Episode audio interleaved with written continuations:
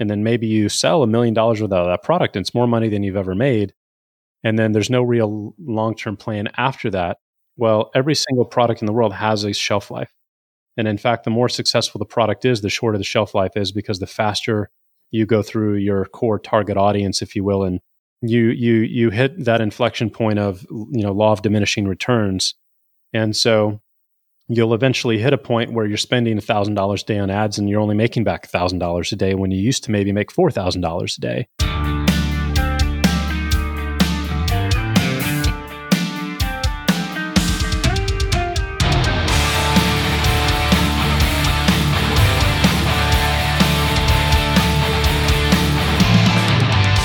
Hi, everyone, and welcome to Conversations with Bacon. It is, of course, wonderful to have you here. I hope you're all safe and well.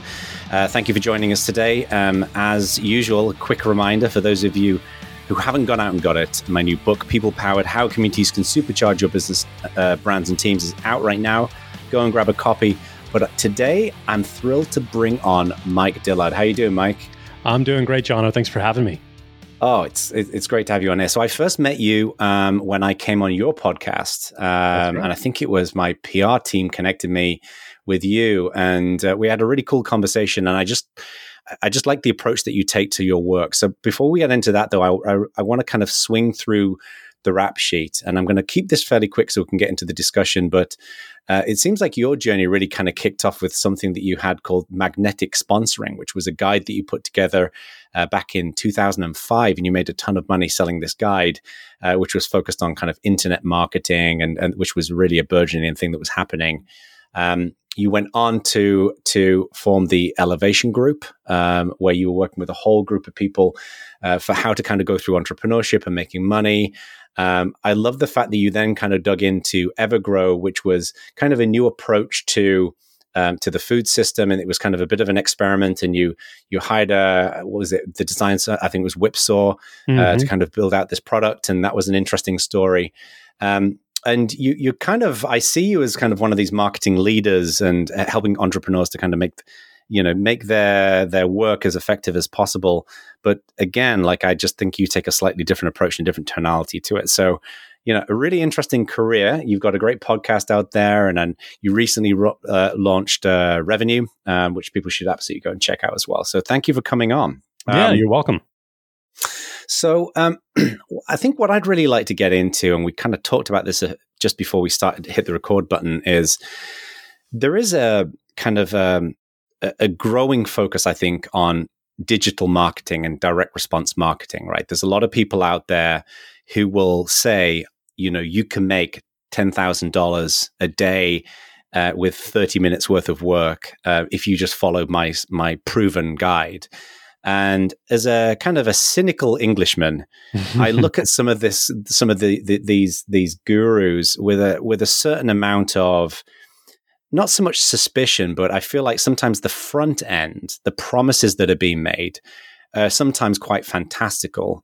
But there's no doubt that there are actually proven ways to sell products online and to captivate interest and and and you know to write copy that's really interesting and resonates with people just at a broader level like how have you approached this and, and kind of how, what's your take on some of this like i say some of these fantastical claims that some of these folks have out there yeah, you know, it's really interesting, and it's it's going to be an, a very interesting next couple of years because of the whole health crisis that's going on and the economic right. impact that it's having. It's literally forcing millions, if not tens of millions, of people around the world into entrepreneurship. And right on one hand, that's very exciting, and on another hand, I feel empathy for those folks because they're about to enter a jungle without a guide for the most part. and yeah they're going to go through a very expensive and painful, you know, journey as as there is when it comes to mastering any profession. Mm. Um, and so when I look at kind of the sensational headlines that are out there, um, the first thing that I think is, you know, even if that person's results are true, and they could very well be, I think they probably are in most cases. They're yeah. only showing the tip of the iceberg uh, of what they can do now and where, based on where their business is now. They're not showing the previous five to 10 years of struggle or failure that it right. took to get them to where they are now. And right now, what they do might be very easy to them. Uh, it would be very easy for me to send a couple of emails and make a significant amount of money. Uh, but I've been doing this for 15 years now. Yeah, you've been doing it forever, right? So. Right.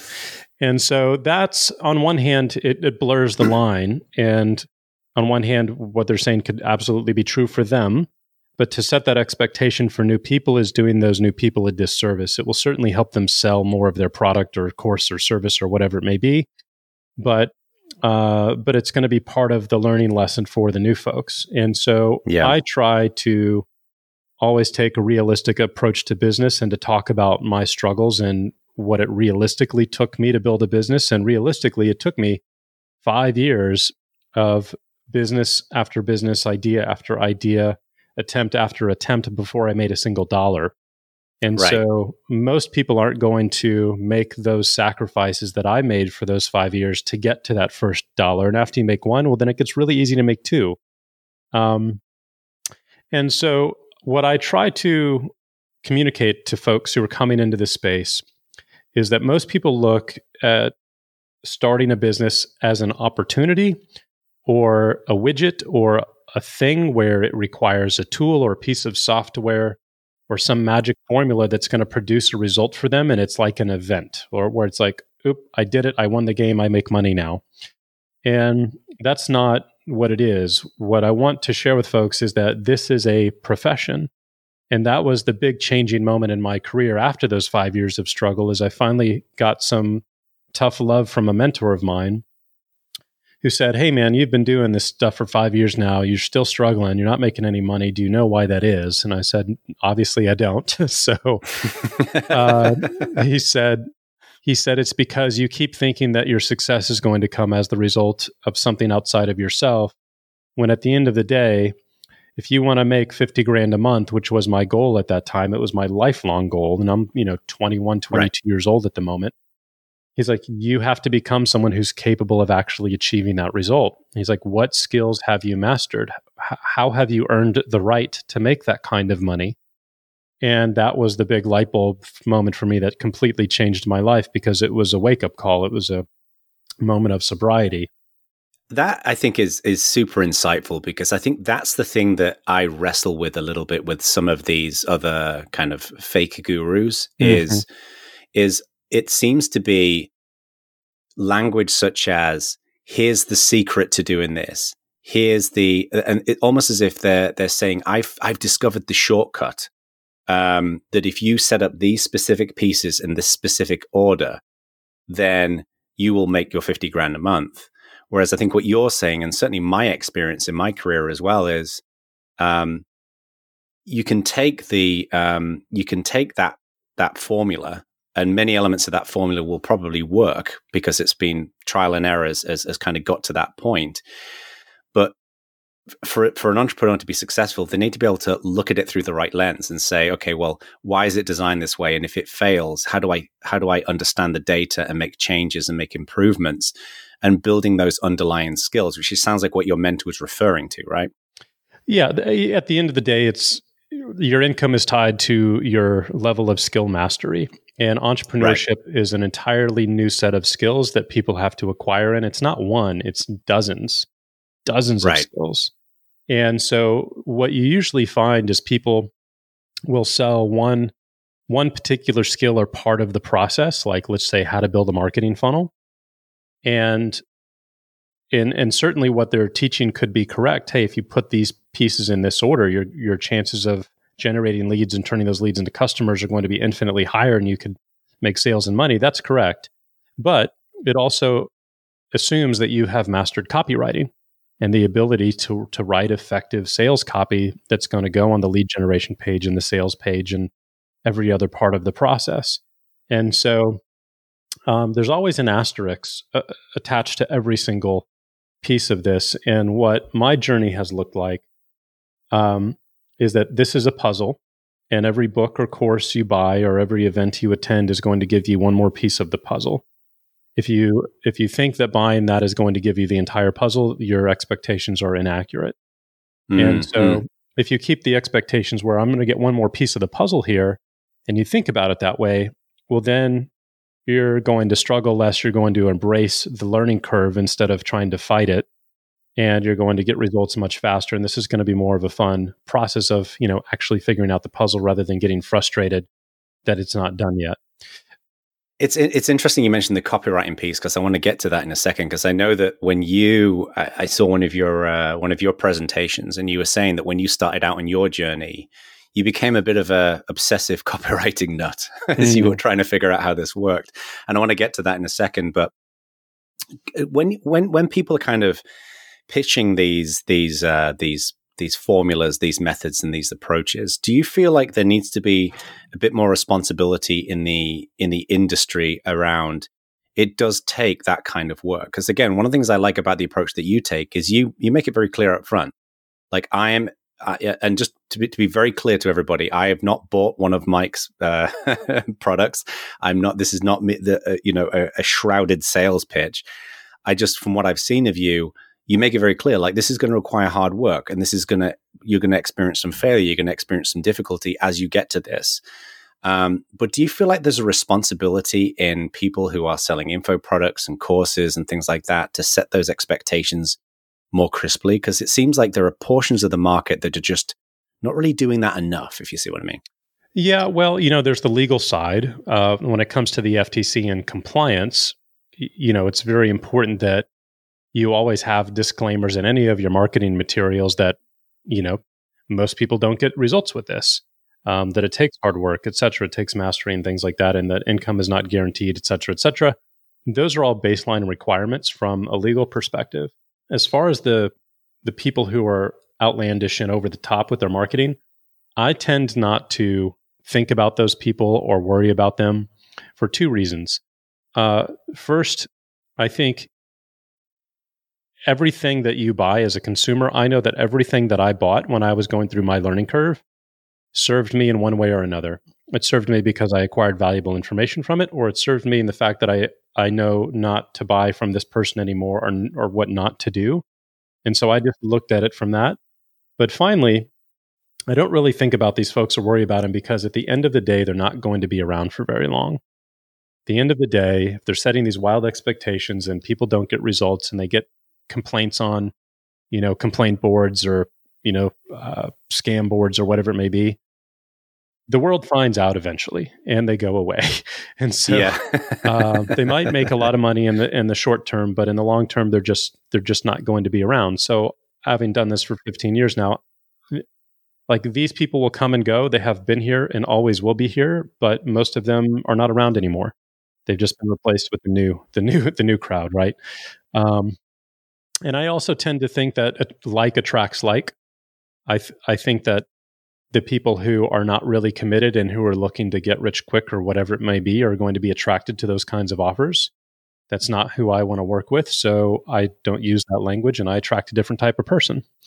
Um, yeah. So it all balances out. I can understand that as well because th- it's got to be a risky proposition if you are kind of, if someone's more on the get rich quick side and someone doesn't get rich quick.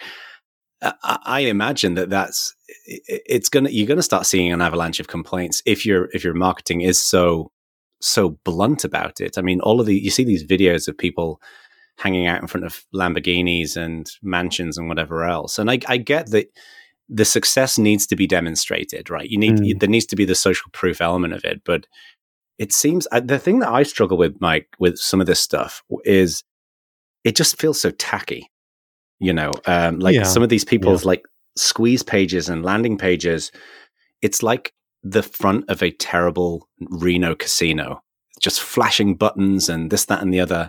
Yep. And it it I, I that's the thing i would wrestle with is is is that sense of frankly dignity you know is is not yeah. resorting to those kinds of tactics.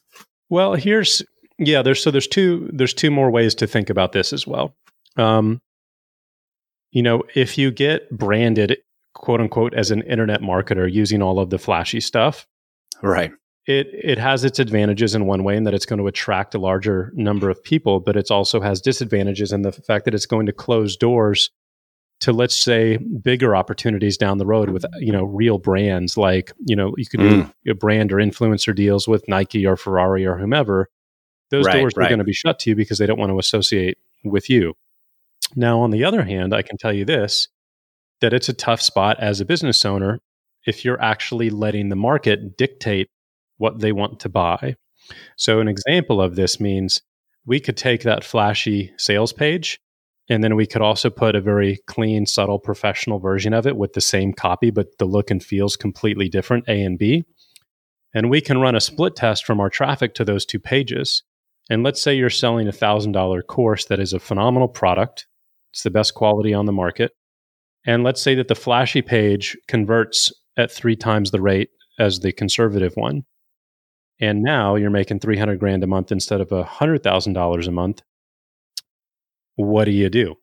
Because in one, eh, you know, in one way of thinking about that, where you're putting up both with equal traffic, I'm going to let the customer and market dictate what they want and let them vote with their dollars, which they have. Mm. And what do you do now? yeah. So, it, well, and that's interesting as well because that then, in my mind, fundamentally then opens up a very core challenge in that marketeer, which is to your point earlier on, Mike, what is the balance between the short term rewards and then the long term, longer term reputational elements to this? Yes, um, exactly. Because, uh, and I get the impression that this is probably a challenge. This is a, a very sweeping statement, but I imagine this is more of a challenge with Americans compared to Europeans as well. Like, I didn't grow up in an environment with a lot of um, uh, the kind of these kind of get rich quick type stuff. Um, it's it's. I know a lot of my my um, American friends uh, who grew up in America said that this, you know, there was a lot of kind of um, catalogs would have ads in them for these kind of get rich quick schemes and you'd mail them out and you get your CDs through the post or your tapes through the post and things like that. So it's just culturally a little bit, little bit different in England. And I can imagine that if you have been born and raised in a capitalist society like the US, um, you look at, well, hang on a second, I'm getting three times more revenue from this, you know, kind of more clickbaity style method. That's the right answer because that's kind of what's to a degree part of the culture is dictated and i'm judging it based upon the success it's got to be more difficult to then say okay let's take the longer view which might result in less short-term revenue but potentially longer term opportunities down the line right yeah and that's that's the the decision people have to have to make right like if you look at a Tai Lopez Tai's a right. brilliant dude like he's literally like asperger's level genius. Yeah, um, yeah. Like I've I've I've had dinner with him a couple of times at at some other events, and right. I would never ever do the ty- the style of marketing he does with the Ferraris and the girls and all of that and all of those things. Right. Yeah, but Tai's my my age. He's forty two as well. And if you ask him why did you do that, Tai? he's like because that's what you have to do to generate interest and get attention from your target audience so that you can ultimately help them with hmm. the knowledge that they need. And right. And that's another that's another catch twenty two where it's like, well, do you do you sacrifice your personal reputation in that way in order to serve and help more people? Right. You know, maybe. And and that's just going to be an individual choice that and decision that every single person's going to have to make. Yeah. Um, yeah. And I think a lot no, of it just changes with age too. You know, I I can say I was certainly had different priorities and was probably attracted to different things at 25 than I am now. Yeah, so. which is perfectly normal, right? Yeah. Uh, yeah. yeah. So this kind of like neat, quite rather neatly leads on to the copywriting piece because, um, like I say, I saw you uh, in one of your videos. You talked about how um, when you first got interested in this, you you got really deeply into copywriting Hmm. and mm. uh, and this is not something I had a lot of experience with until like when we last talked when I came in your podcast.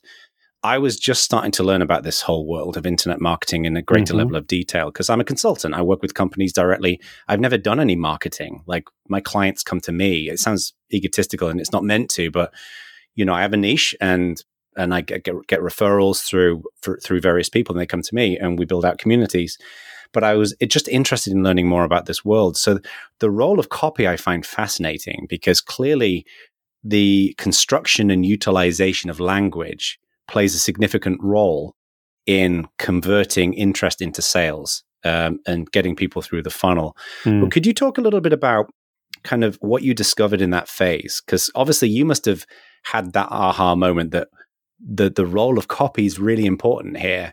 And yeah. what did you discover in that phase? And to what extent do you think it it plays? Like, is it is it a major component of a successful internet marketing mm, campaign, yeah. or is it a smaller piece of it? Uh, so my discovery of copywriting was inspired by my absolute fear and terror of selling anything to anyone when I was in college and, and wanting to start a business for the first time. So that's oh, kind of when I caught the bug and I was shy and introverted and insecure. And I Is that what the fear money. was? You were just kind of nervous about was it being kind judged. of the fear of what people would think? Right. Yeah, Got being it. judged yeah. and and just putting myself out there and and and when you're introverted and don't have confidence, selling is probably the most intimidating thing in the world. right. Yeah. And uh and and so that was part of the that five years of failure cycle for me is it's hard to build a business and make money when you don't know how to sell you're not willing to and so i had mm. to find a solution to that and the solution i found was copywriting and lo and behold i discovered that you could actually write the full sales you know presentation using a specific psycho- uh, psychology formula um, that would walk people through the entire process of introduction to rapport building and pain and you know all of that stuff through to the call to action and getting the sale. And that was a massive moment for me because it finally gave me the ability to do what I wanted, which was to build a business and make money without having to go directly face that fear that I had at the time that was debilitating. So I, I spent about a year, year and a half studying and mastering copywriting and learning how to write a sales presentation and learning how to write ads that, you know, will generate clicks and leads. And I mastered that skill over the course of about one to two years. And it was life changing. And so from that moment on, I, instead of having to cold call, you know, people a day or buying leads or, you know, going door to door, I could then just write a sales page and put that up on the internet and then write an ad on Google AdWords and put that up on the internet and people would buy my product and I would never have to talk to them. And so that was epiphany number 1. Epiphany number 2 was that it allowed me to uh, achieve scale, meaning when I was first getting started again in college doing direct sales, the amount of money that I could potentially make was directly correlated to the number of people I would speak to in person or over the phone every single day. And so I would push myself to do those things, even though I was super uncomfortable and I hated it. But I looked up at the mentors who were doing really well at that time. They might be able to make, you know, 10 really thorough sales calls a day that last 30 minutes to an hour. And they might, if they're one of the best in the world, close four out of four or five out of those 10 and and that's that's it. That's all they can do and they have to wake up and do that every single day.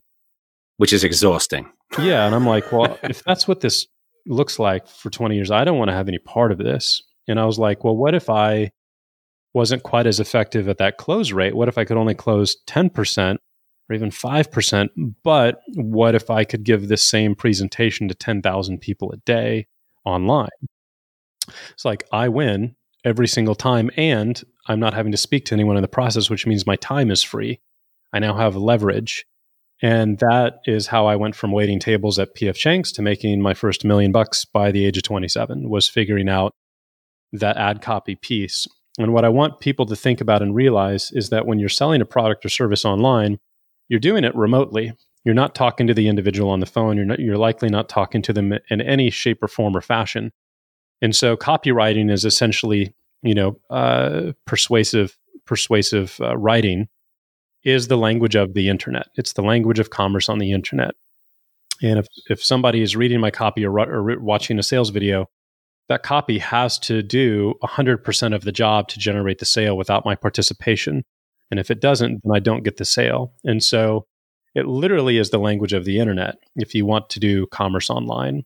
What do you think is the balance, though, between, um, I guess you could say content, so what mm. the copy is telling you, and the tonality of it?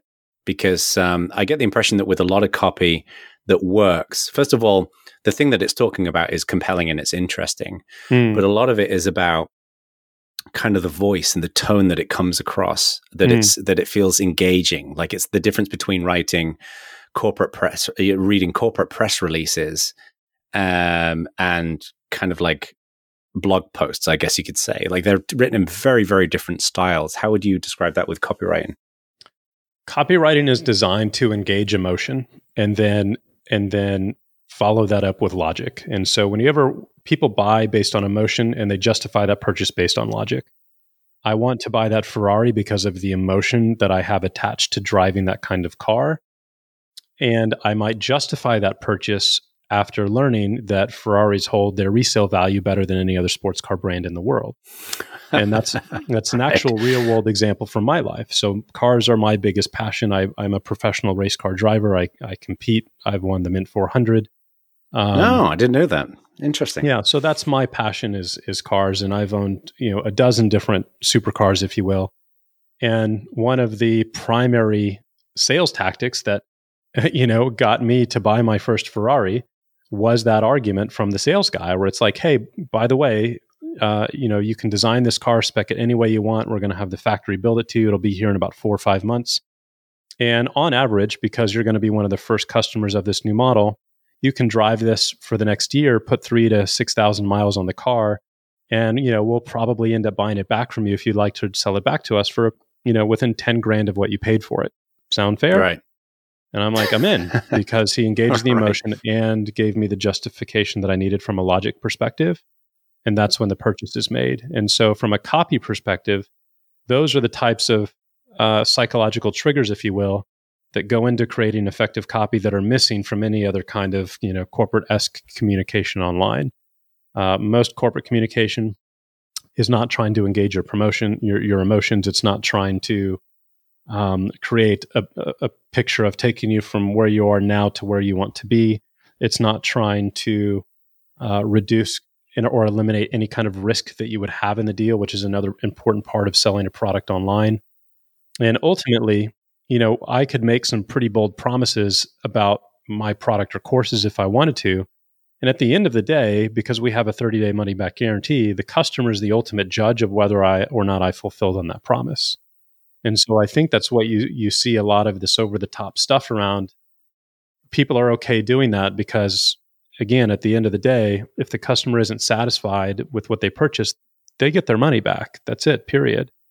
And so there, the customer still is, uh, you know, the ultimate source of power in this entire relationship. In the whole thing. Yeah.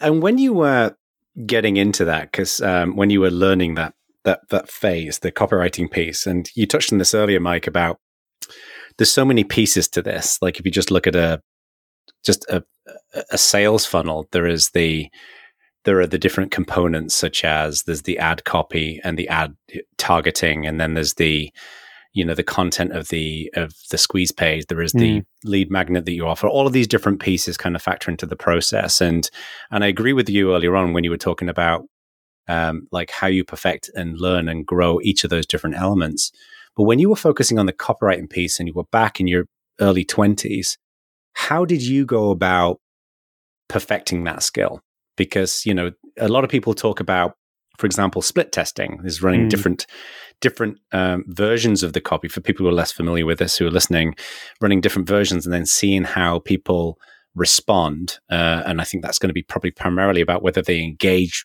whether it's the, the execution of the call to action that you've, mm-hmm. you've presented how did you go about doing that and and what what did you learn through that process as you started to refine it and started to see the results coming through so you know, when it comes to copywriting, there's two primary things that you need to do. First, go out and buy as many books and courses as you can on copywriting and just go through all of them. I spent thousands and thousands of dollars on on different courses right. and products on copywriting. But the key to success that's going to help you understand, it's going to give you psychology, it's going to help you understand the formulas.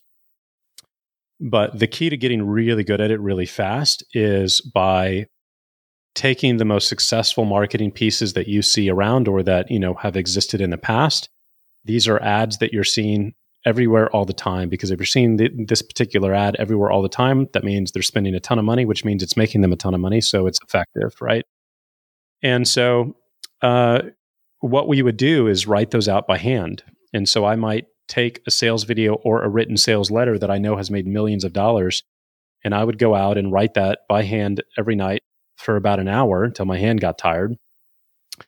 And what that's going to do is it's it's like learning how to play a musical instrument. That's all this is. is at the end of the day, copywriting is based on patterns. It's based on language patterns, sentence patterns, structure, uh, storytelling patterns, all of the above. And by writing those out by hand, it's allowing your brain to pick up on those patterns subconsciously and learn them and to learn the vocabulary and to learn the certain set of transitions to go from one part to the next part of the story to the next part of the story. And it does it in a way that your conscious brain is not going to pick up just by reading a course on how to do it. And so that is the secret to learning how to master copy is to is to go write that out by hand for about a year, which is what it took me. Practice. me. Right. And yeah, you know the the analogy that I give is you know whenever you're around someone who has a foreign accent and all of a sudden within a few minutes you start to have change your inflection points and you, you start to pick up on that accent and you don't even you do know why sound you're very doing english it. right now by the way mike very english you, you don't you know maybe you're you know around someone spanish and all of a sudden you start having this spanish inflection and you're just like right. where in the world did that come from and that's your brain picking up on that language pattern and Mm. it's going to do the same thing as you start to write copy you're going to start if you just read my copy and started to write out my sales letters you're going to end up talking like me um, Right. and that's the shortcut Interesting. And what would you say is uh, the, the, this kind of gets me thinking about in recent years we've um, it certainly seems like the attention span for people has been shortening because Mhm. uh, social media has got us used to short chunks of content. Um, it's become very common when I I recommend this to my clients, you know, when, when they're creating content that, for example, videos are short and focused, high value. Uh, like I did a, a Facebook live session this morning um, and went through nine tips in a video in 20 minutes, right? So it seems like people have a, a shorter and shorter attention span. What, what is the role of that with copywriting? Because some of these sales letters that people have on these on these pages, and again, for people who are less familiar with this, who are listening, a sales letter is is kind of it's the page that you might look at that kind of goes through and sets the scene and and and delivers the emotion and then and then the ultimate kind of product or the lead magnet.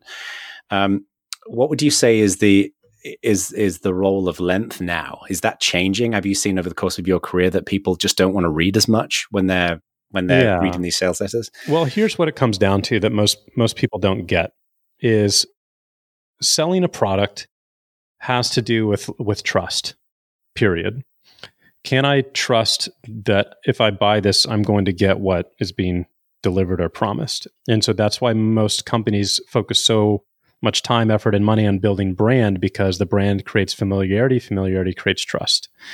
And so if sales conversion is directly tied to the level of trust trust is generally best built through time. It's earned through time.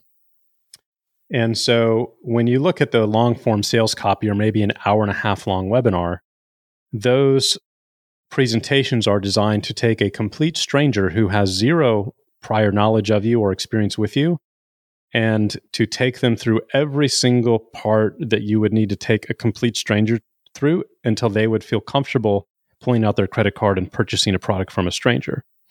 And so that webinar, you know, for generally the general rule of thumb is is that someone needs to spend an hour with you to feel comfortable spending a thousand dollars with you so when we sell my you know previous courses that i had for sale our price was $1500 and our sales webinar was an hour and a half and that was intentional.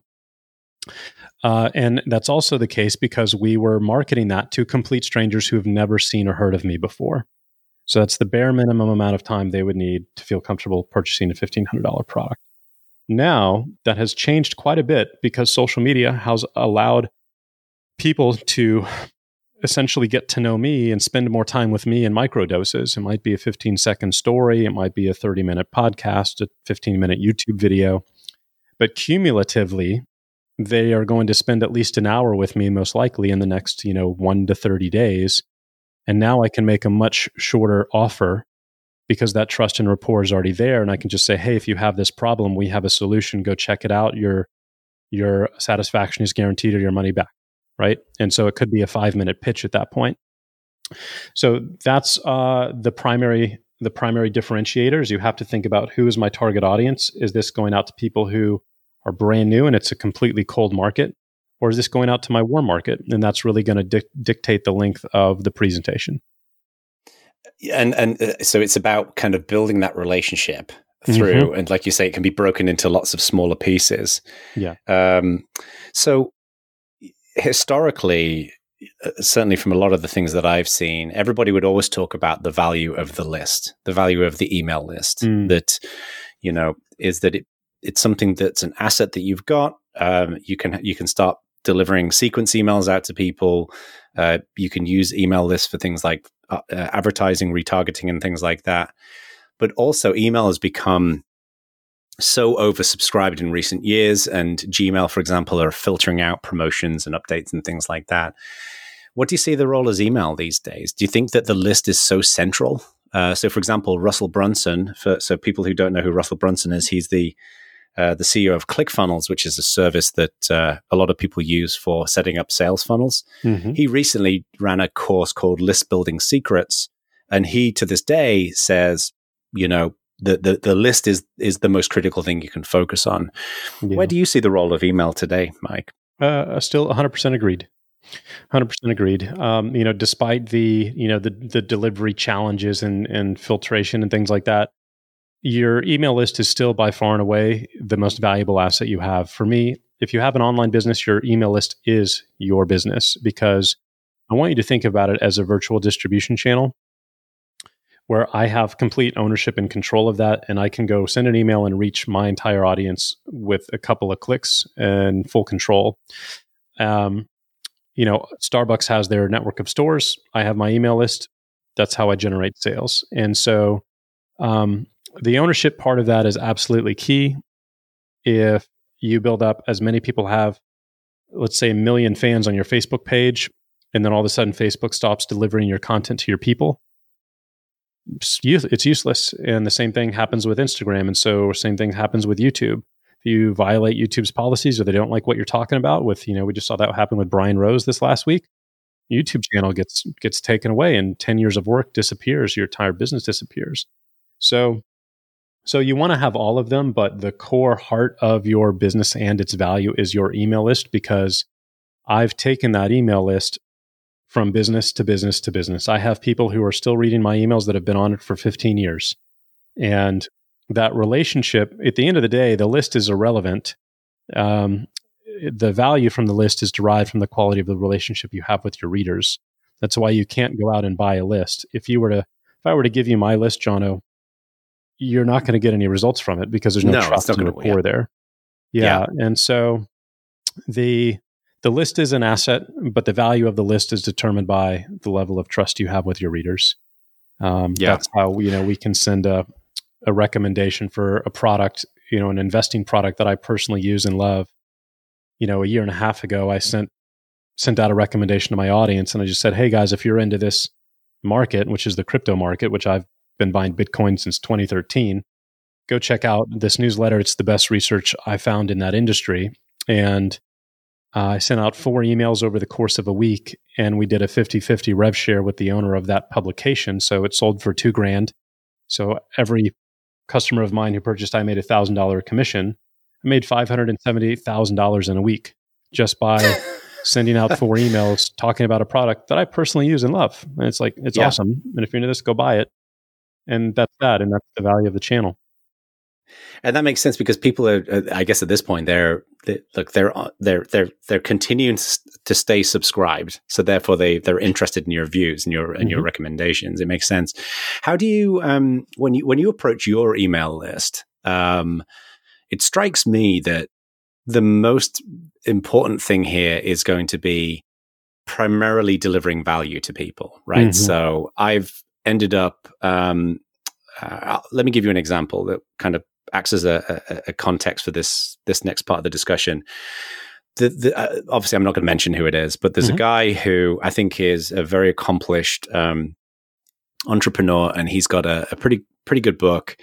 Um, and I I got onto his email list, and every day he sent me email. So it was once a day, and I understand why he's doing this because um, just the, he's wanting to build that trust in, in an efficient manner.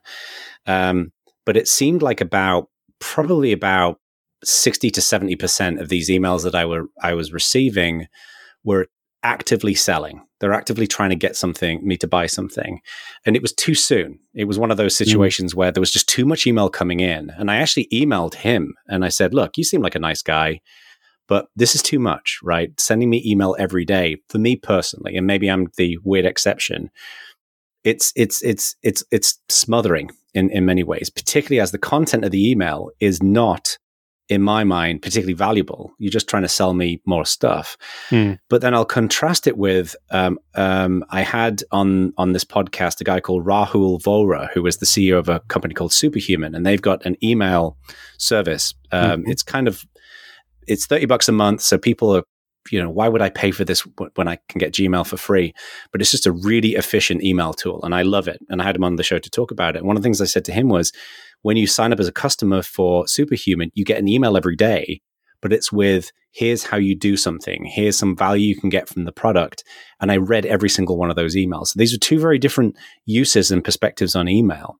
So I get the impression that the the the frequency of the email coming in, as well as whether it's value or whether it's just selling, um, d- completely influences the perspective that somebody has with that person.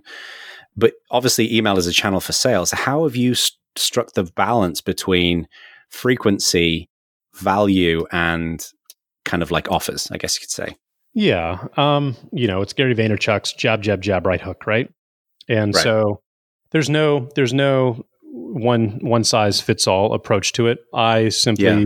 try to treat my audience as the way I would want to be treated, and you know, the since you and I have met each other, you've never really seen my approach to email because the last two years, my my level of email has gone down to almost zero, meaning it's basically I've been emailing my list once a week when I have a new podcast episode come out, or if we're holding some kind of promotion for a sale or product or, or something along those lines, which is, um, you know, from a health perspective, all I was really capable of. But before that, for many years, I became known for my email list and the emails I sent because my goal was to always send an email that would someone be would be happy that they opened and read. That was the the bar or the filter that I would use to send down an email. And so if I didn't have anything that would meet that qualification that day, then I wouldn't send an email. I might I might go a week without sending one until maybe a, a story or a life event inspired me to share a lesson that I think would be valuable to the audience. And so that's really the general kind of overhead 50,000 foot view that I use when it comes to that. Now, you know, as far as frequency goes, there is uh, the the largest, probably most successful online publishing company in the world, Agora, does about a billion dollars a year in revenue. They have tested this six ways to Sunday over the last 30 years, but every their their results are best found when they mail every single day. Now, the difference is, and that's because it creates habitual consumption. You become a part of that person's daily routine in the morning or whatever it may be. And so that's very important. But the difference is also is that their emails are really valuable. Like they have an entire staff of copywriters and editors uh, and experts that produce their content. And so they balance all three parts of it frequency with quality with offers at that point it's almost like a newspaper right is that you're getting the morning in this case it's not news but mm-hmm. the reason why you read a newspaper well back in the day you'd read, read a newspaper every day was because there was valuable material on those pages right so yes. it sounds like their approach is they're delivering maybe it's guidance and tips and whatever else yeah but, financial education yeah. and things like that you know stock stock information um, at the end of the day the, the i think the most successful approach to email is is the tone and frame in which you write it. And for me, that has always been as if I'm writing to my friends. So, you know, I try to use my email platform almost not quite, I could do a better job at this, but almost as a diary. Where again, if I've got something valuable to share, if I've learned something, or if we went on a trip or we've got an interesting photo that I can share, I involve my readers in that in my life. Pictures from Christmas or vacation or a race or whatever it may be so that it, they feel like they're participating in my life. It is basically the email version of Instagram. Um, and so that is what creates a bond. That's what creates a friendship and what creates rapport. And that's when you end up going to an event and maybe speaking, and 100 people come up to talk to you and they can quote back things from my life from the past 10 years and they feel like right. they're a friend of mine even though we've never met before. Yeah. Um, so that's I how it. I think I about it. Yeah. Well, I, what I and again, what I love about your approach, Mike, here is it it it is fundamentally the core of everything you talk about is centered on on in my mind the right things. It's authenticity. It's it's building a relationship. It's not um this is a group of people that i can throw um just brightly colored advertising and sales pitches towards. Um because yeah. that you know i was chatting to someone last week and he was saying you know, one of the problems a lot of marketeers make is that they, you know, they work so hard to get people to sign up for their email list. And then mm-hmm. they just basically, they just end up frustrating them and then they leave because it be, turns into just a bombardment of this kind of material. And so I, li- I like the approach that you're taking. What do you think? I, I know we're kind of coming to the end and I want to mm-hmm. make sure I get you out the door on time because I know you've got to, you've got to get out, but, um, how have you seen the role of advertising shift and adjust over time in your career? Because you know, um, obviously, Facebook in recent years has become a bit of a controversial figure when it came to things like Cambridge Analytica and whatever mm-hmm. else. But it's by far, it certainly seems to me like the most um, favored and successful advertising platform when it comes to social media. What's your overall take on this? Do you think it's Facebook? Do you think people should be focusing on Google Ads, uh, YouTube ads? Yeah. How, how, how have you seen that shift? It's never there has never been a, a better time to be an entrepreneur than today. The right. access to the tools and capabilities that we have today are unbelievable. It's unprecedented, which creates a scenario that, you know, is basically the good news is that it's easier to become an entrepreneur than ever. The bad news is that it's easier to become an entrepreneur than ever. Meaning we run into the issue we have, which is all so many people doing it now. And now because right. it is so simple and easy, you know, when I got started, I had to learn HTML and code my own web pages, right? Right. And so right. now that it's so easy, so many people can do it, the barrier to entry so low, it's basically flooded the market. And mm. this flood of, of individuals are all fighting for the attention of essentially the same group of people within any niche. And that's right. why you see the sensational battle for attention go up.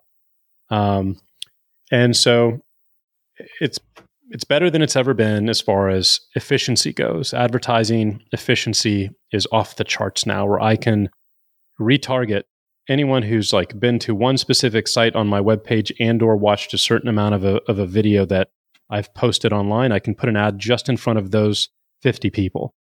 The right. a, amount of efficiency around ad spend is unprecedented.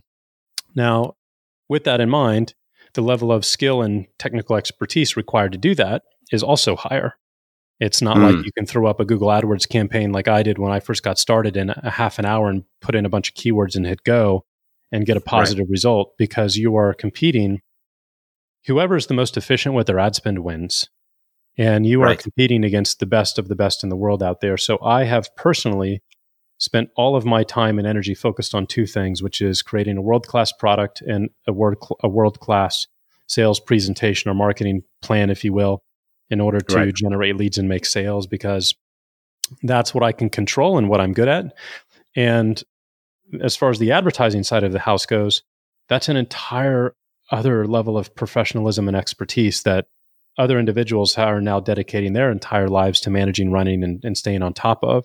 These would right. be the, the Facebook agencies that are that are out there that you can hire, and so that's what I do. I've always right. taken care of that. And then I've handed off the traffic and marketing to an agency who's responsible for their campaigns. They know it better than I ever will.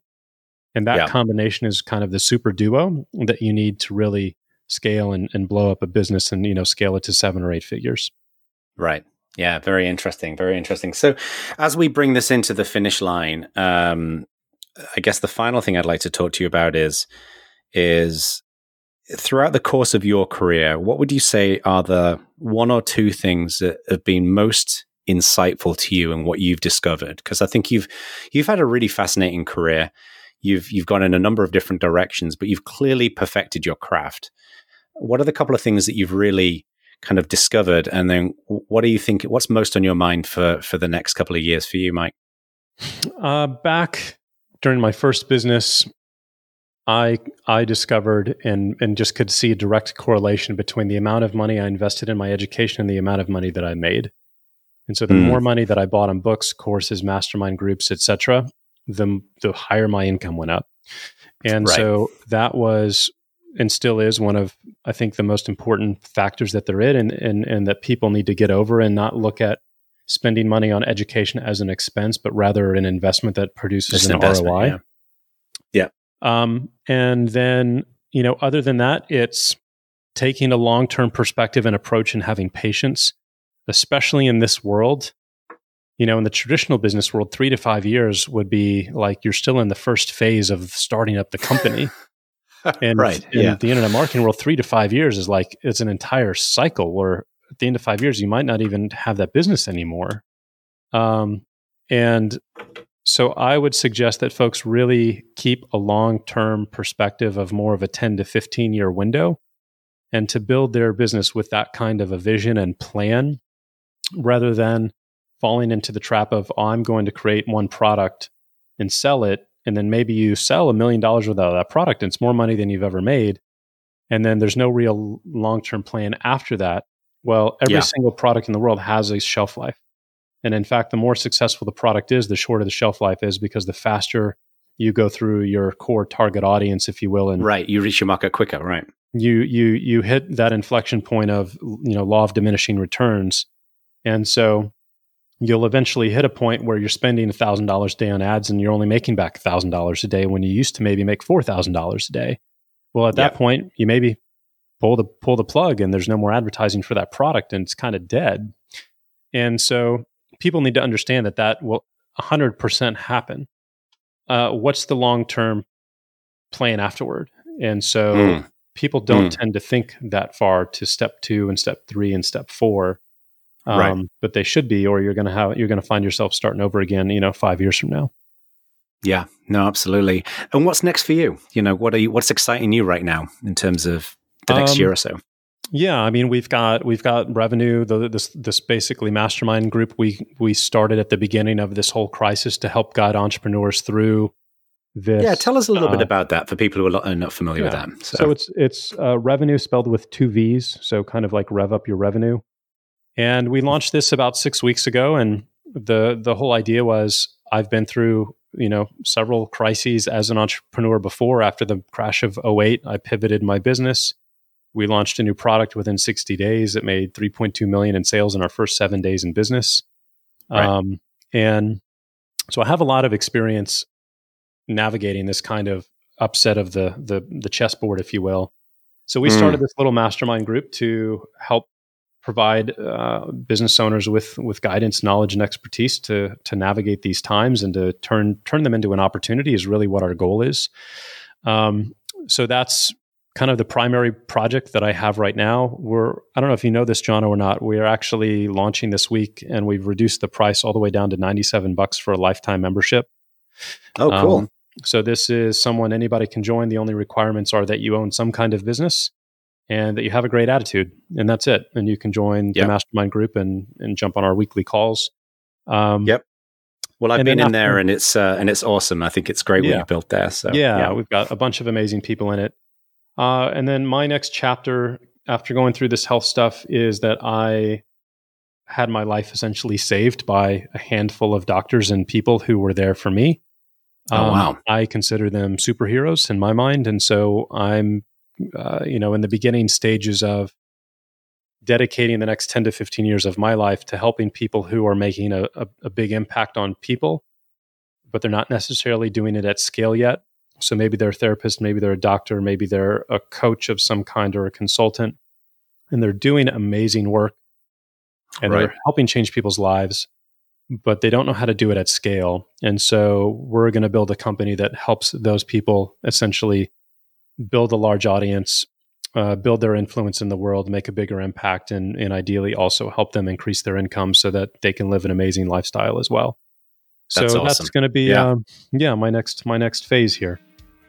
Love it. Well, thank you so much for coming on, Mike. You know, as you know, I, I love the approach that you take to this, and and folks can go and find out more about you at mikedillard.com. I'll make sure I get that into the into the podcast notes. And by the time this episode comes out, um, uh, the the the ninety seven dollar thing that Mike was referring to will already be out there. So yeah. go and yep. check it out. Go and check out Revvenue.